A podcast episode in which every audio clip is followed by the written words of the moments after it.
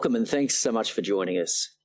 A number of years ago, Tom Hanks and Leonardo DiCaprio uh, played in a movie called Catch Me If You Can. It was a real life story of an impersonator by the name of Frank Abagnale, and he'd impersonated an airline pilot, a doctor, even a legal prosecutor, and made millions from it.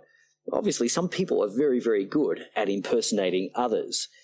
It is for that reason that the Apostle John is writing to the church and giving them a very important warning about imposters, people who are impersonating believers and teachers and even, even actually the apostles themselves. And he wants to warn the church um, how you can identify a genuine and a fake. And um, we're reading this week from John, First John chapter 2, verses 18 through to through to 27. Let me read to you just the first few verses about a genuine and a fake. Um, 1 John chapter 2 verse 18. Dear children, this is the last hour.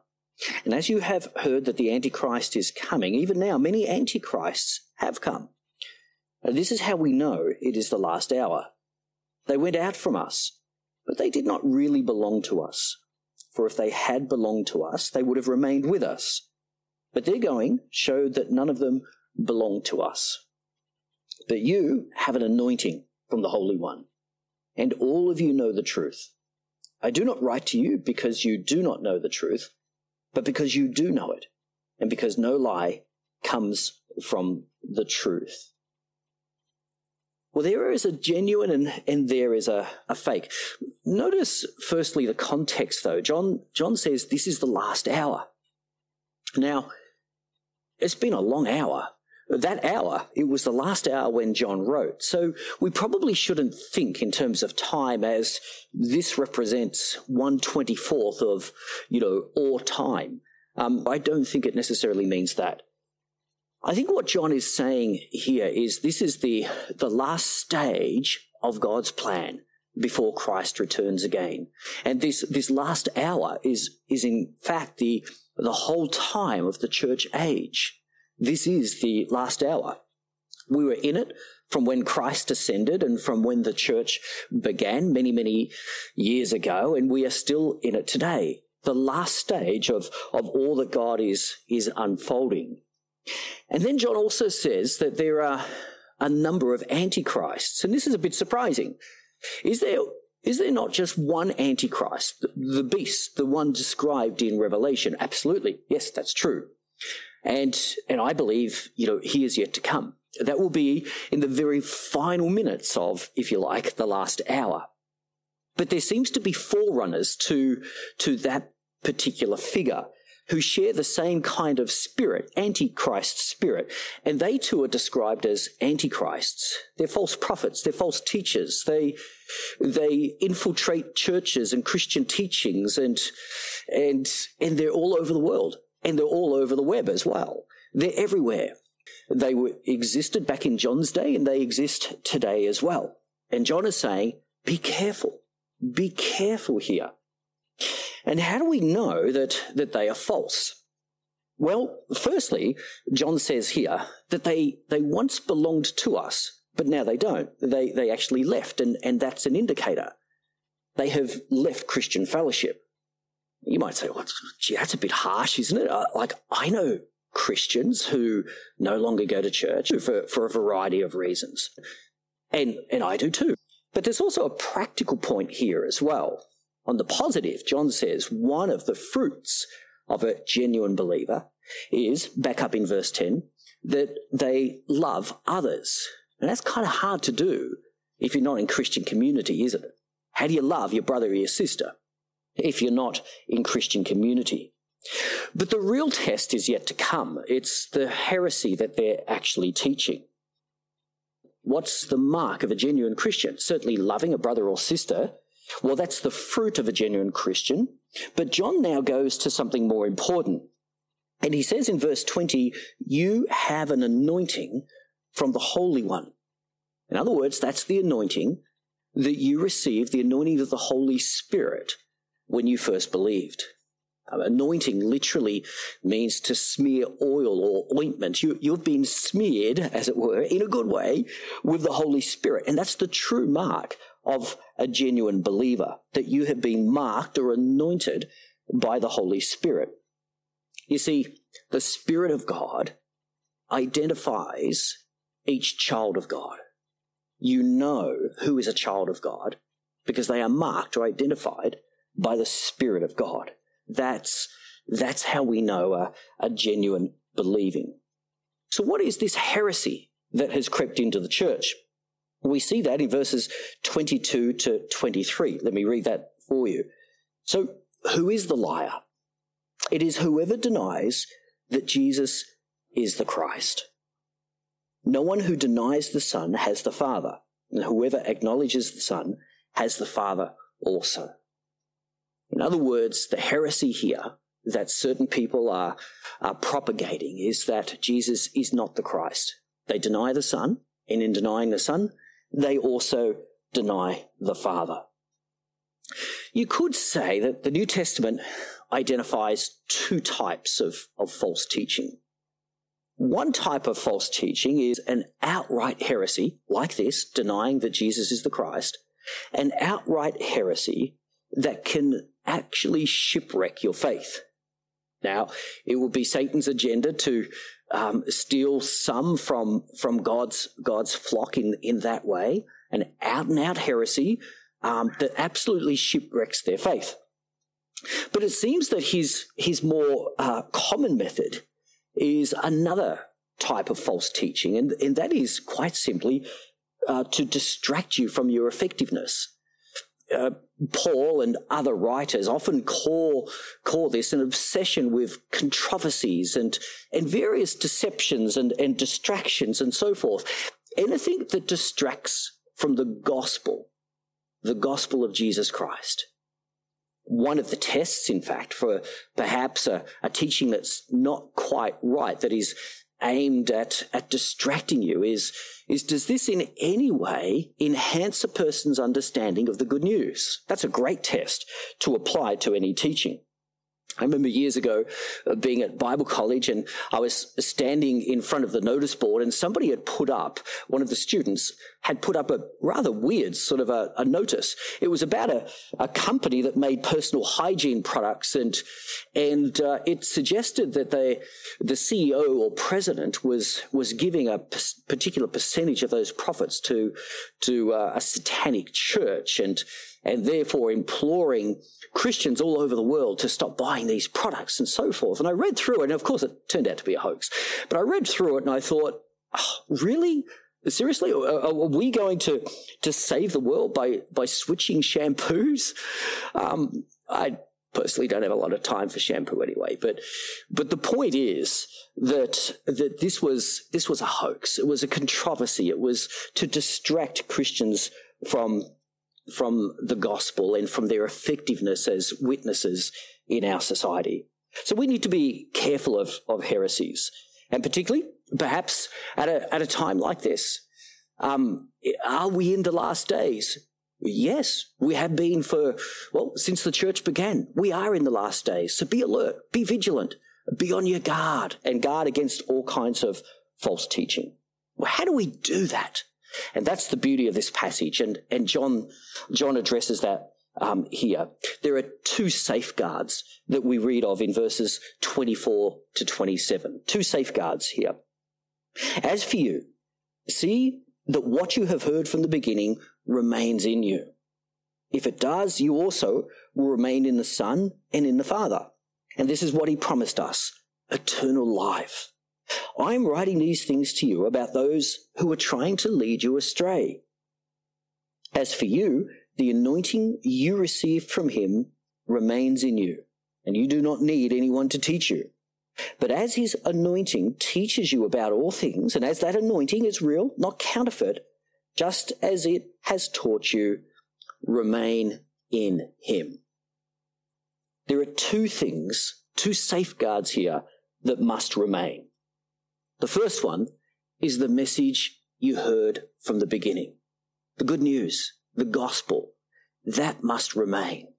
And then the second is the anointing that you received as a result of that. If you think about that, when you first became a Christian, you received the, the teaching of the gospel, the good news about Jesus Christ. You accepted that. You accepted that, that Jesus was who he said he was. And in that moment that you believed, you were saved and you received God's gift, the Holy Spirit. He came and he dwelt within you. You were anointed with the Holy Spirit. And John says they're the two safeguards. This just comes back to the absolute fundamentals. Your sanctification is the same as your salvation. Remain in the truth of the gospel. Don't depart from that. Don't be, don't be lured away by, by wonderful new teachings because, oh, I've, I've grown out of, of the grace of the gospel. Don't fall for that. Remain, remain in that fundamental teaching that you first received when you came to salvation. And then the second safeguard is remain in your anointing, the anointing of the Holy Spirit. Remain in Him as He remains in, in you. They are the two safeguards. Now, verse 27 is perhaps at first glance a little confusing.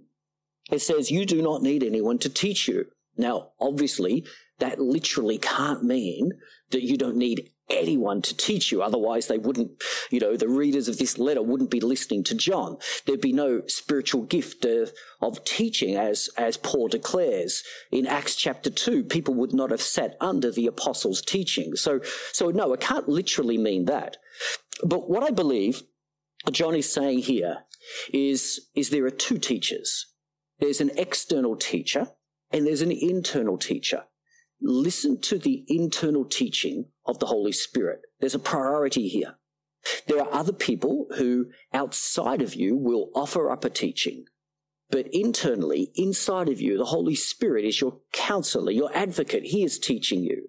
And he is the one that must take priority. You must listen to him first. He is the one who will teach you all things. And so the internal teacher will verify the external teaching that is, that is coming your way. But note the order here. I don't want to miss this, this point.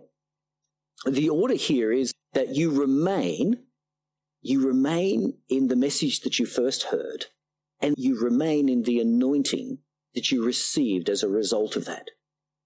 Um, I know at times life can be very confusing.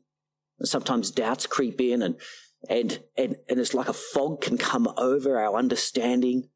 Um, some throughout Christian history have called it the dark night of the soul, and there can be times when when it can be very very confusing. We wonder, where are you, God? And I don't know what is true, and we can be searching for the truth. And and John is saying, just remember two very simple fundamentals here. Don't stray from the teaching you first received. Remain in that and re- remain in the anointing that you received as a result of that. Um, stay in the truth, the fundamental message of the good news. Stay in the truth. And as a result of that, you will stay in the anointing that you received. You will stay in Him. Stay in the truth and you will stay in Him. Stay in Him and He will help you to stay in the truth. Does that make sense? Stay or remain in the truth that you first received, and then you will remain in Christ, in Him. And He will guide you and lead you into all truth. These are the two safeguards that, that John is, is commending to us. Um, you may or may not have picked up that the word remain is, is the same word as abide. Um, you could say stay, remain, live, dwell, abide.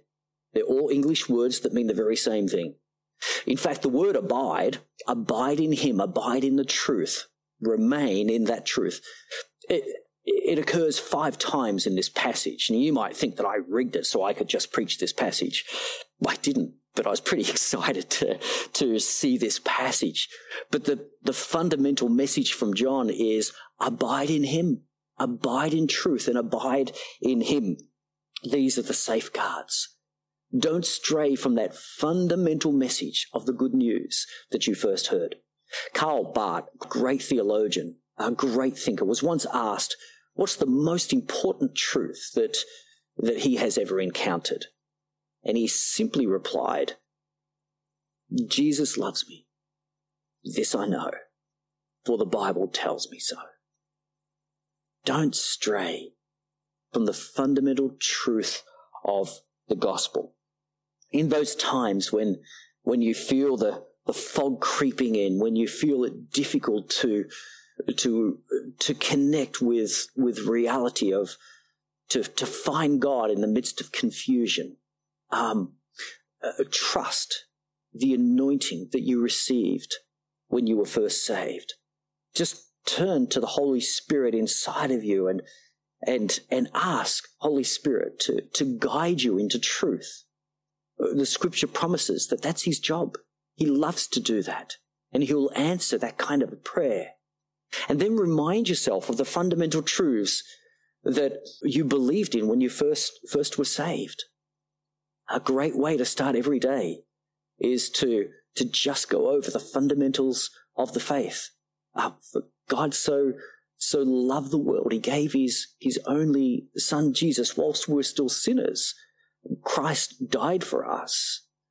Um, as a result, if we confess our sin, he's faithful and just. He will forgive us our sin and cleanse us of all unrighteousness. Therefore, I'm a new creation. The old is gone and new has come up. I've been crucified with Christ. It's no longer I that lives. It's Christ Jesus who lives within me. Therefore, I clothe myself every day in Jesus Christ. Oh, what love the Father has lavished on me that I would become a, a child of, of God. And, and that is what I am, a child of God.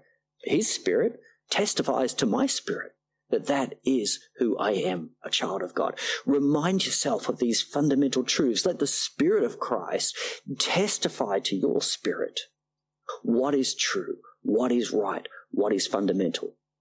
These are the safeguards that will hold you, hold you steady. I wonder this week whether you need to, to just revisit some of those, those very basic teachings. That's why John says with absolute confidence, going back to last week's passage, I'm writing to you because you know these things. Looking back earlier in chapter 2, verses 12, you know. I'm writing because you know your sins have been forgiven, because you know the Father, you know who, Him who is from the beginning, and you are strong. The Word of God lives in you, and you have overcome the evil one. That is true of the believers back then. It's, it's true of every believer today. It's true of you, and it's true of myself as well. Your sins are forgiven. You know the Father. You know the one who is from the beginning. You're strong because the word of the word of the Lord, it dwells within you and you have overcome the evil one. So you can have great confidence. God bless you. Have a wonderful week and, and do take time, won't you, to meditate on some of these truths.